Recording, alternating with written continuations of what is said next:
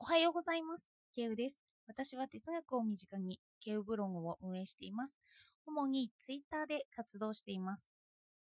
今日はなぜ哲学は最先端がいいとは言い切れないのかということを話したいと思います。私は今ブログ記事がそろそろ完成しそうなので、その内容について触れます。もしアップされてからそういう意味だったのかという実感を味わいたい人は、数時間後にアップされるブログ記事を読んでから聞くことをお勧めします。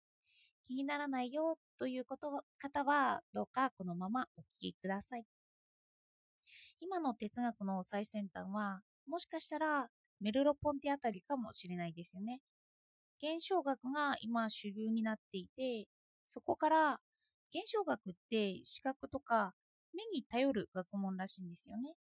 その批判として成り立っているのが、直接触るとか聴覚だとか他の五感の部分なんですよ。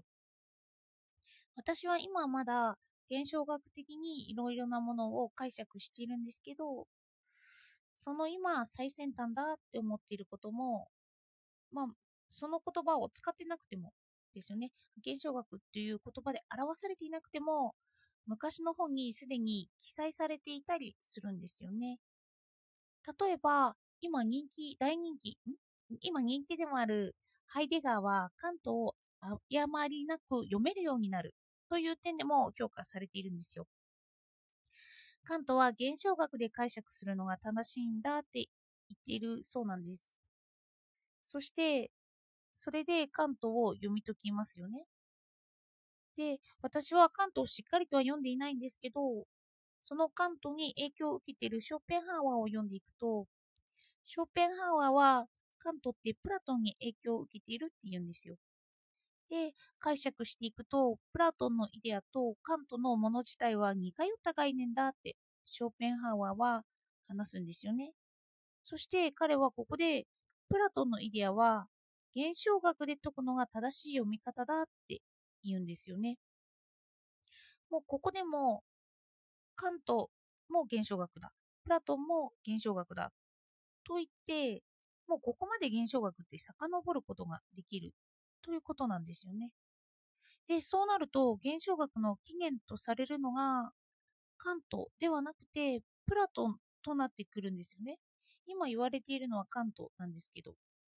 でもプラトンなんですけど、ソクラテスの言った内容をまとめている人でもあるんですよね。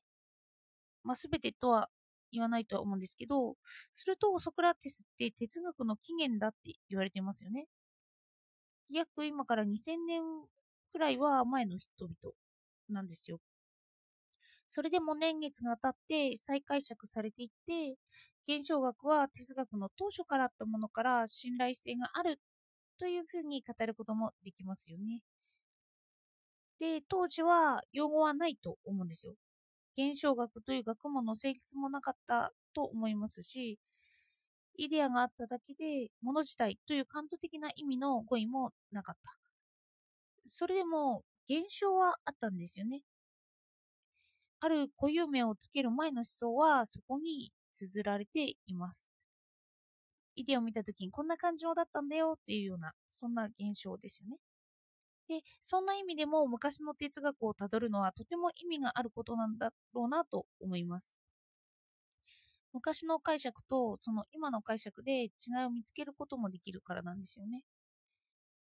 そして時代は進んでいくんですけど、先人の哲学者の謎から答えを出すに至った根本原因とか根本的な基礎というものも疑うことができるんですよね。そうすると今の哲学になっていくということです。新しい哲学というか、昔のを読んで、新しい問いが立つということですよね。で、新しい問いが立つと、また新しい自分で哲学をして答えを見つけていくということです。そして今の時代に合わせて考察というのはされますよね。例えば今回私は人工物と自然物についてブログ記事をアップします。そこでプラトンのイデアを出すんですけど、プラトンの言葉だけだと違うんじゃないというようなことも説明したいんですよ。例えばプラトンは自然物にはイデアがあるけど、人工物にはイデアがないって言うんですよね。でも、現象学で解釈するなら、人工物にイデアを感じることもあるって思いませんか？崇高の感情っていうんですけど、人工物にも自分を失ったかのような、そんな崇高な感情って持つとは思うんですよね。そしてショーペンハウアーは多分そこに疑問を持ったんですよ。それで全体のイデアと個別のイデアという概念をショーペンハウアーは使っています。全体というのは文字通りプラトンが使っているイデアなんですけど、個別のイデアというのはショーペンハウアーが持ち出した概念だと私には思われます。これは人工物を見てもイデアを感じるという概念なんですよ。人工物とか芸術品、主には芸術品ですね。芸術品を見て崇高な感情に襲われる感じです。崇高な感情は自然物に結びついていると私はブログで述べるつもりなんですけど、その崇高な感情を個別のものを見ても感じるのではないかとショーペンハウアーは思ったんですよね。人工物を見ても感じるって言って。で、プラトンは人工物とか個別的なものを見てもイデアは感じないって言いますから、ではなぜ感じるのかというのをショーペンハウアーは説いているんです。それで多分普通に芸術品に浸るとき、例えば音楽に浸ったりとか、自分の意識がない状態って作り出せるとは思うんですよね。で、そんなときはショーペンハウアーの個別のイデアが登場するんですよ。で、どうするのかっていうと、私たちがその高貴な崇高な感情になるのは芸術作品の作られている自然物によるんだっていうんですよね。大抵芸術作品って絶対自然物を使うじゃないですか。で、その自然物の素材のイデアが個別のイデアとして聞いた人見た人に語りかけるって言うんですよね。語りかけるじゃないですね。もう体感させるですね。素材のイデアをショーペンハウアーは自然物として扱っています。また、人工物と自然物にどうして私が疑問を持ったのかもちょっと語りますね。私の周りが人工物だらけになったと思ったからなんです。これって人工物がそこまでない地域の人にとっては疑問に思わないことですよね。自然物の方がありきたりだからです。そしてその地域の人は自然物は何かを体感として分かっていると思うんですよ。意識まではいかないかもしれないんですけど、表現できない何とも言えない気分というものを人は味わっていると思うんです。私は本を読み終わって何の謎かも言語化できない、でも何か自分が求めていたのはこのようなものだと思うというような感情を味わったことはあります。多分プラトンの言うエロスの概念だと思うんですけど、イデアの思い出を求めるような、そんな感情ですね。